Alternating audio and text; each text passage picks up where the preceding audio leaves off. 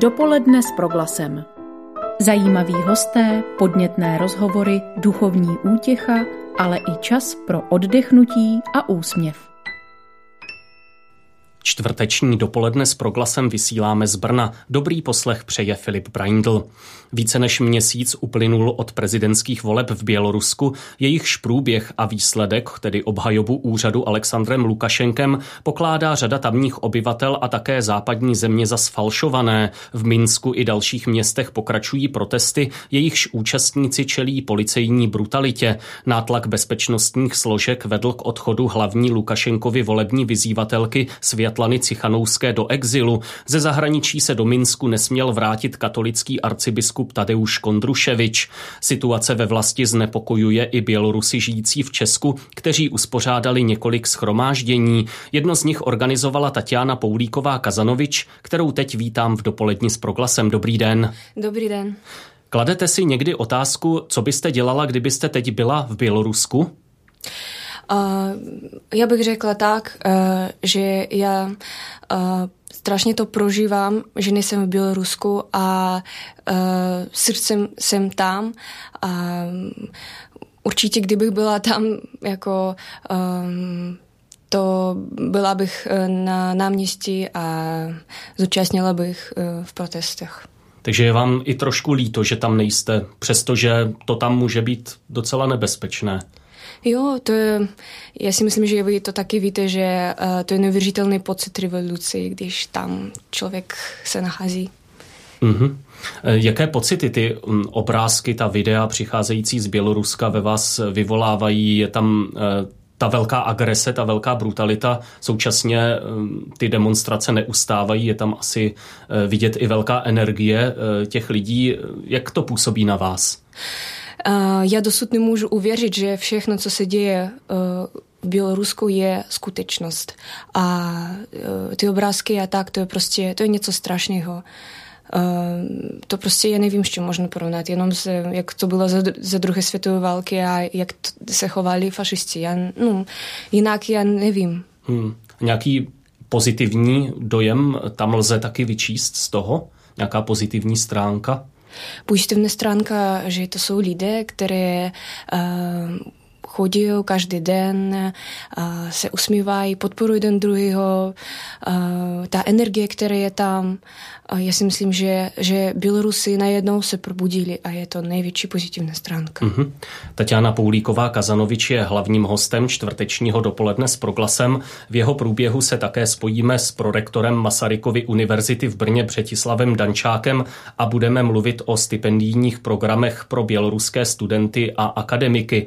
E, mimochodem, e, Tatiana Poulíková Kazanovič e, žije, jak mi řekla, v České republice jeden rok, takže je asi na místě eh, v tuto chvíli složit obdiv eh, vaší češtině a zároveň posluchače požádat o určité pochopení, když eh, něco bude vyjádřeno trošku obtížněji. Teď se zeptám, vy jste ten svůj názor na dění v Bělorusku vyjádřila jednoznačně, kdybyste tam byla, šla byste demonstrovat. Máte ve svém okolí také lidi, kteří zůstávají na straně toho Lukašenkova režimu, Třeba proto, že současného prezidenta pokládají za určitou jistotu, báli by se, eh, co ta doba přinese, kdyby Lukašenko padl? Naštěstí takových lidí já nemám známých a, a ty uh, lidi, kteří jsou na straně Lukašenky, já si myslím, že je to opravdu málo takových lidí zůstalo a to jsou spíš uh, ty um, složky bezpečnosti. Mm-hmm jo, ty lidi, kterým to vyhovuje, nebo lidi, kteří nejsou uh, inteligentní, kteří v tom se nevyznají, ale já nemám mm-hmm. takových známých. Um, co tam podle vás může být, co tam může hrát roli u nich? Právě to, že z toho nějakým způsobem profitují, z toho režimu, tedy zůstávají na, na straně prezidenta Lukašenka? Uh, já si myslím, že ty lidi, kteří jsou na jeho straně, uh, jak jsem už říkala, že to jsou ty složky bezpečnosti, mm-hmm. uh, že určitě oni mají za to nějaké peníze a tak, a, ale hlavně, co uh, panuje u nás v Bělorusku, to je strach. Takže drží ten strach při jo. tom režimu. Mhm. Jo. Uh, ono to ale taky vypadá Eh, že taková ta neposlušnost eh, proti Lukašenkovi už zasahuje eh, třeba mezi dělníky v továrnách, mezi horníky do takových profesí, kde asi dříve neměl problém nějak si udržovat popularitu. Dá se říct, že tohle je změna třeba oproti těm dřívějším volbám, kdy taky byly nějaké protesty, ale mm, odehrávaly se v malém okruhu? Já si myslím, že teď hlavně nie, volby, a hlavně to násilí, které je v Bělorusku. Proto ty lidi, jako dělníky a tak, i vyšli na náměstí. Mm-hmm. A e, taky mám dojem, e, že to začíná být záležitost e, celé země, což možná taky dřív nebylo.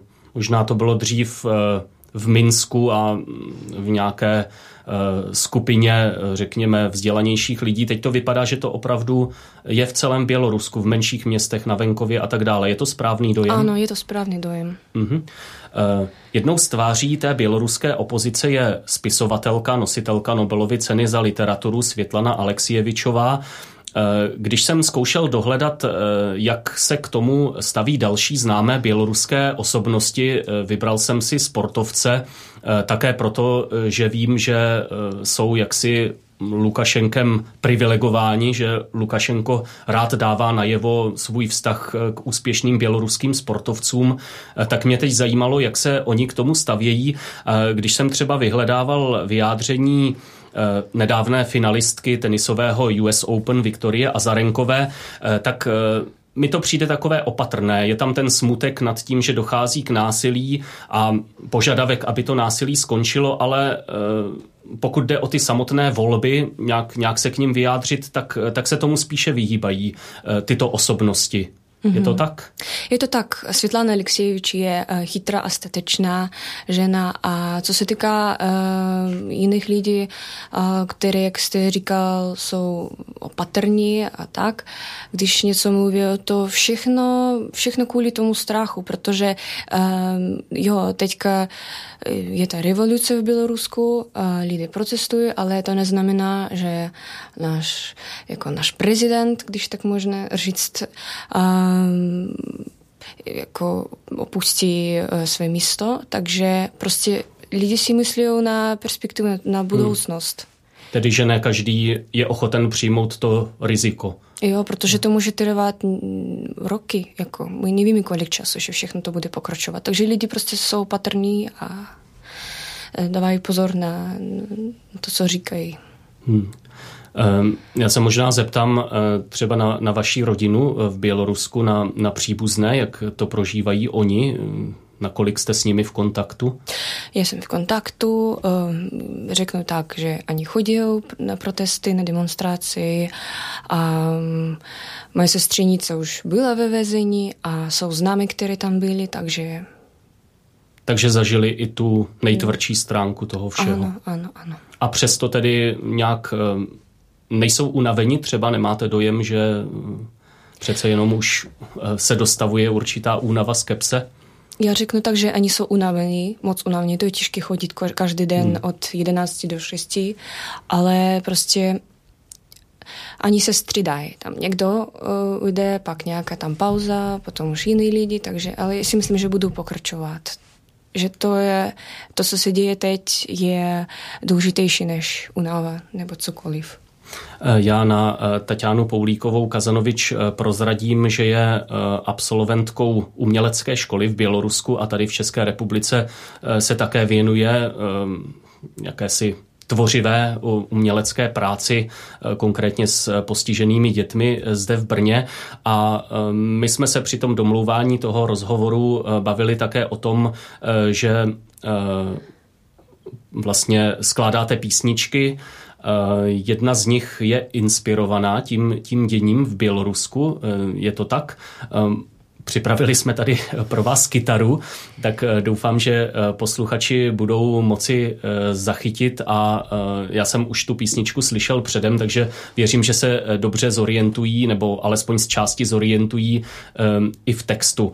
Jestli vás mohu poprosit, že byste se ujala kytary a ujala se i zpěvu, Eh, velice rádi si poslechneme, eh, v čem ty události žijí i, i takto v písni. Prosím. Dobře, ale to, to je jenom kousek té mm-hmm, písničky. Ano, ano, ukázku.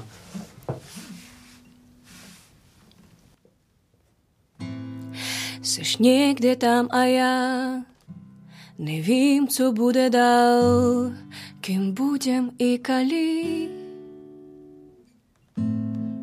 Залитая крывёй надзея буде жить, Хцы жыць жыдоўфам Мое зімне мой край ты сыны вздавай. Гэта толькі пачатак і першы крок. Я не ведаю план але нігдо міжеку живот є долу a pak nahoru. Tak děkuju. Eh, můžeme odložit eh, kytaru. Eh, nakolik jsem já sám ten text vnímal, tak, tak bylo celkem zřetelné. Ta výzva nevzdávej se. Je to první krok, nemám plán, ale je tam, je tam tedy nějaká ano. naděje, že má cenu to dělat a, a nějak to dopadne, dá se tomu tak jo. rozumět. Já schválně jsem napsala tu písničku v češtině a běloruštině, protože srdcem jsem tam, ale já uh, bydlím tady a taky začínám uh, milovat Česko, takže... Takže tam zaznívají oba ty, oba ty jazyky. Ano. Ano. Já se zeptám ještě na náboženskou rovinu toho celého dění v Bělorusku. Eh, zmínil jsem na začátku eh, tu věc kolem eh, katolického arcibiskupa Tadeuše Kondruševiče. Ehm, podle vašeho názoru, jakou sílu mají hlasy těch představitelů církevních, ať už katolických nebo pravoslavných, jaký reálný vliv mají na řekněme, obyčejné Bělorusy, na, na lidi v Bělorusku a jak se k té současné situaci stavějí? Já řeknu tak, že u nás každá postava, která říká pravdu, má vliv. A teď je taková tendence, že katolická církev, ona spíš jako, ona říká tu pravdu, ona říká to, co dopravdy se děje v Bělorusku a se toho nebojí a lidi to vidí, vidí a co se týká pravoslavní církvy, které u nás taky je a je to, jako pravoslavné jsou většina Bělorusů, mm-hmm. oni nemají takový demokratický směr, ale já si myslím, že to je jedno všechno politické a no. A pokud jde o ten, o ten reálný vliv, že třeba když eh, ten arcibiskup Kondruševič eh, něco prohlásí, má to pak nějakou váhu třeba i pro lidi, kteří nejsou katolíky? Ano. Teď my máme takový, mm, jako takovou aplikaci jako Telegram. Mm-hmm. To je to je něco jako Messenger, Facebook, no. A sociální síť. Jako sociální síť, jo. I tam, to, to je jako hlavní zbraň teď. Eh, to je když i eh, my, my máme přístup na jiné zdroje nějaké, to my uh, můžeme si číst ten telegram a tak, i tam pořád, jak jako, a ta situace s uh, biskupem Kondruševičem a tak, uh, to všechno jako tam se píše a, a lidi to respektují. Hmm. Já jsem viděl uh, facebookový profil jednoho běloruského novináře, myslím jednoho televizního žurnalisty, asi, asi známého v Bělorusku, uh, který měl uh, profilovou fotku na Facebooku právě uh, arcibiskupa Kondruševiče. Ten si v hmm. první chvíli říkal, že jsem narazil přímo na Kondruševičův profil a pak jsem zjistil, že, že tedy zjevně ne. Uh, Tohle je taky nějaký, nějaký projev uh, sympatí k tomuto arcibiskupovi, ano. nebo je to nějaká úplně netypická věc? Já si myslím, že to je ten projev, takže jo. Jo, jo, jo. Uh, Tatiana Poulíková Kazanovič je hlavním hostem čtvrtečního dopoledne s proglasem, ve kterém se věnujeme Bělorusku. Teď se konkrétně zaměříme na pomoc této zemi z České republiky a na dálku se spojíme s dalším hostem. Dopoledne s proglasem. V našem vysílání teď po telefonu vítám Břetislava Dančáka, prorektora pro internacionalizaci Masarykovy univerzity v Brně. Dobrý den. Dobrý den také vám a posluchačům Rádia Proglas. Budeme spolu hovořit o stipendijním programu pro studenty a badatele z Běloruska, ale nejprve bych se na vás rád obrátil eh, jako na politologa se zaměřením na evropské země. Eh, je něco, co vás na dění v Bělorusku eh, po těch srpnových prezidentských volbách zvláště překvapilo? Úplně překvapilo asi ne. Já bych to formuloval asi takto. Režim Lukašenka se drží u moci zuby nechty jako každý totalitní nebo autoritářský režim a vlastně ty kroky, které následují po těch prezidentských volbách, které prokazatelně nebyly férové, tak myslím dobře svědčí o tom, že ten člověk se bojí o svoji pozici a e, společnost už jeho vládnutí e, nesnáší nebo se nechce s ní smířit. To znamená pro mě v podstatě je to typický obrázek e, neochoty diktátora nebo autoritáře vzdát se moci, na kterou si příliš zvykl. Děkuji. Eh, pojďme teď k té nabídce stipendií ze strany Masarykovy univerzity směrem do Běloruska. Eh, lze tuto nabídku chápat jako určitý akt akademické solidarity, řekněme, nebo to má i nějakou další rovinu právě ve smyslu vymezení se eh, vůči tomu dění v Bělorusku? Já bych řekl, že za tím krokem můžeme vidět obojí. Masarykova univerzita nese jméno prvního československého prezidenta, který se aktivně zajímal o dění ve východní části Evropy, ať už to bylo Rusko, Ukrajina či Bělorusko. A ve chvíli, kdy ty země, respektive intelektuálové eh, z těchto zemí potřebovali pomoc, tak to aktivně činila. Já si myslím, že my máme morální povinnost eh, konat ve stejném duchu, protože svobody, které eh, jsou odpírány našim kolegyním, kolegům na akademické půdě v Bělorusku, prostě musíme podpořit a činíme tak eh, alespoň touto, eh, touto formou. Ta pomoc samozřejmě není eh, robustní, domnívám se, že skutečná změna nastane, pokud se další evropské země aktivně zapojí do většího formátu pomoci, ale my se snažíme udělat to, co je v našich silách a zároveň se řídíme pravidlem, že kdo rychle dává, dvakrát dává, takže jsme okamžitě nebo brzy, brzy po těch událostech eh, zahájili program na podporu eh, běloruských studentů. V první fázi předpokládáme podporu pro minimálně 20 studentů na různých fakultách Masarykovy univerzity, tedy máme 10 fakult, tak pro každou fakultu dvě místa a zároveň jsme otevřeli eh, grantovou výzvu pro vědce, kteří z různých důvodů nebudou moci pokračovat ve své kariéře v Bělorusku, anebo se nemohou do Běloruska eh, vrátit. Uh-huh. Jak byste se vypořádal s námitkou, která někdy zaznívá teď asi ne tak silně kolem Běloruska, ale eh, vyskytuje se, že podobné aktivity mohou pomoci jednotlivcům, ale ti se pak třeba stejně do té své země původu nevrátí a tím se ta země oslabuje o schopné lidi. Jak byste reagoval? Tady toto samozřejmě vnímáme a vzhledem k tomu, že já jsem v Bělorusku byl, v Bělorusku mám přátelé, tak tohle je moment, se kterým eh, samozřejmě musíme eh, počítat, ale situace je dnes taková, že smí, nebo snahou eh, Lukašenka je likvidace těchto lidí. Odstavení jej buď je úplně zavřít, anebo vypuzení ze země a ve chvíli, kdy oni se ocitnou na zoufalé situaci, tak my se jim snažíme pomoci tak, aby nadále mohli třeba i ze zahraničí pomáhat těm změnám, které snad v Bělorusku jednou nastanou.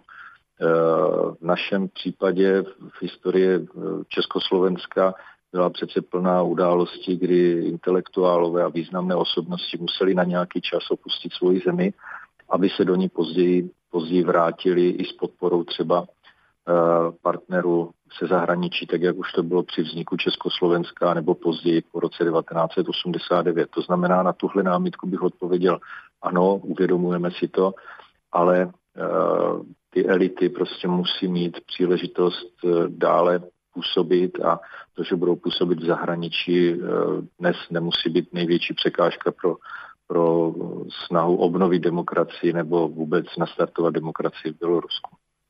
Děkuji. Závěrečná otázka, prosím stručnou odpověď. Jaký přínos může mít samotná Masarykova univerzita hm, z tohoto programu z přítomnosti běloruských studentů a akademiků? Já se domnívám, že velký. Především proto, že uh, si osvojíme myšlenku solidarity a pomoci lidem, kteří potřebují naši pomoc. A za druhé je to uh, také snaha prostě více internacionalizovat to prostředí Masarykovy univerzity a rozhodně si myslím, že to bude po prospěchu z hlediska nejenom studentů, ale i, i badatelů, eh, kdy budou mít kontakt eh, s člověkem z jiného prostředí a, a vždycky v interakci vznikají lepší nápady než, než izolovaně. Hostem dopoledne s proglasem byl Břetislav Dančák, prorektor pro internacionalizaci Masarykovy univerzity v Brně. Děkuji za vystoupení v našem vysílání, přeji vám hezký den. Naslyšenou. Děkuji za pozvání, mějte se hezky.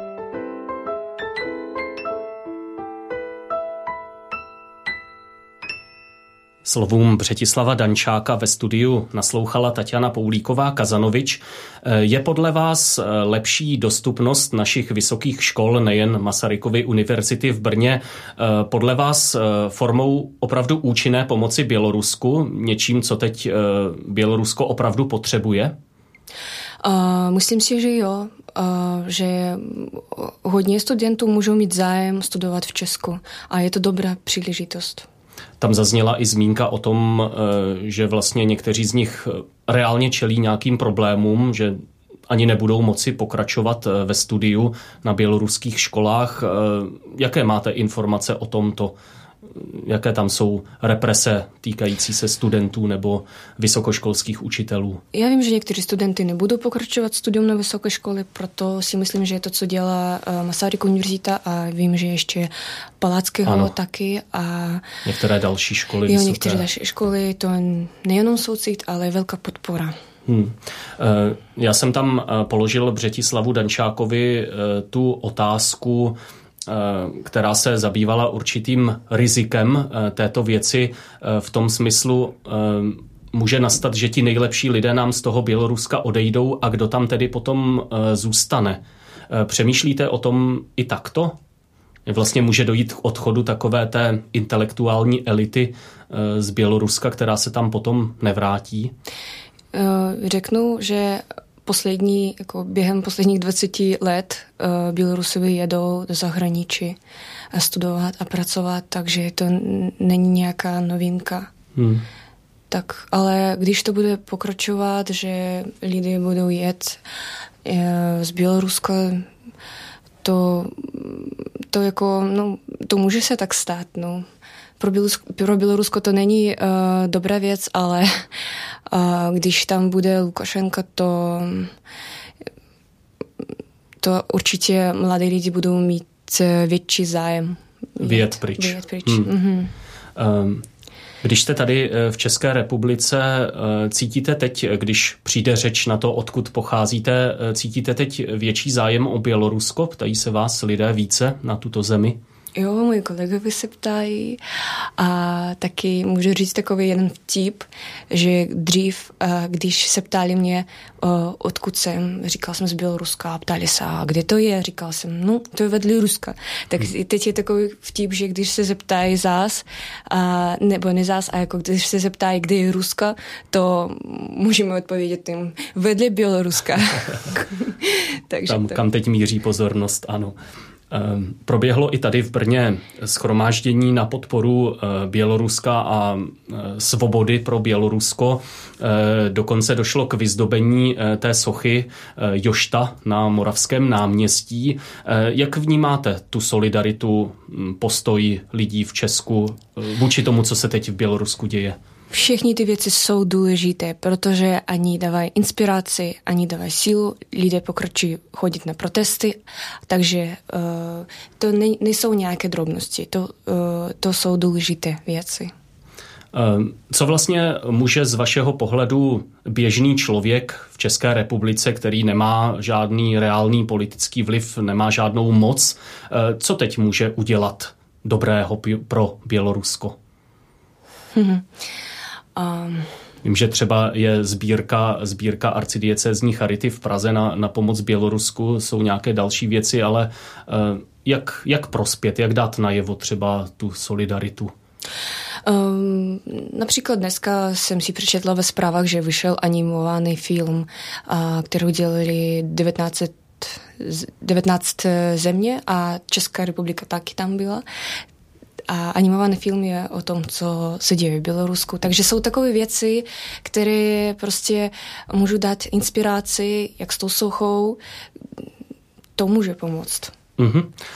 Um, už jste zmínila, když jste mluvila o svých příbuzných, o rodině v Bělorusku, eh, že ta únava tam přichází, že je to jo. logické.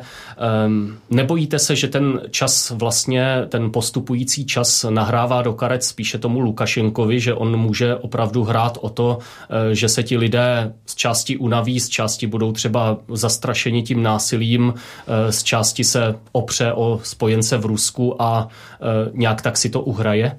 Myslím si, že Lukašenka na to čeká, ale prostě on nerozumí dosud, že Bělorusy jsou jiný, že to není Západ všechno dělá, jak on říká, ale to jsou lidi, sami lidi. To je jejich volba, nová. Hmm. Otázka je, zda vydrží, zda, zda je to vůbec eh, unesitelné, zda to mohou vydržet. Um, já můžu říct, že budu doufat. Uh-huh. Um, Možná vás eh, poprosím o určitý závěrečný vzkaz našim posluchačům, proč se v těchto dnech eh, zajímat o Bělorusko. Protože Bělorusko je krásné země s neuvěřitelnou přírodou, tam jsou dobří lidi a je to unikátní země, jak i každé na světě. Možná se ještě doptám, eh, vnímáte to i tak? Vy jste říkala, že eh, milujete Bělorusko, z něhož pocházíte a učíte se milovat eh, Českou republiku, kde teď žijete. Myslíte si, že je tam i nějaký přesah ve smyslu, je i v našem českém zájmu, aby to v Bělorusku dobře dopadlo? Dá se to tak vnímat? Musím si, že jo protože uh, pro mě jako Česká republika a Bělorusko jsou podobné země, protože vždycky oni byli pod nějakým tlakem uh, z různých zemí. Jako tam Německo vy jste měli a my jsme měli tam Rusko, takže jsme taková, nac, eh, taková národnost, která hodně trpěla uh, během tisíci let.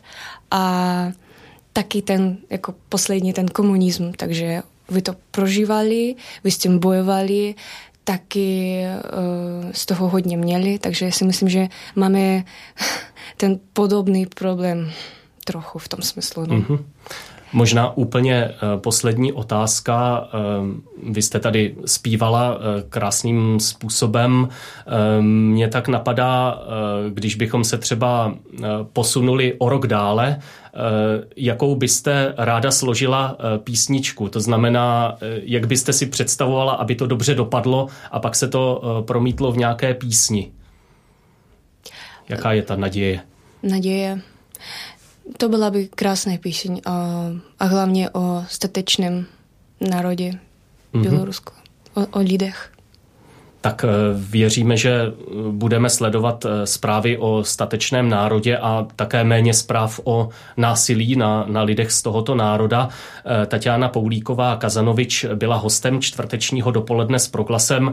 Já vám moc děkuji, že jste přišla a mohli jsme spolu mluvit o momentálně velmi zkoušeném Bělorusku. Mějte se hezky, ať se vám daří. Naschledanou.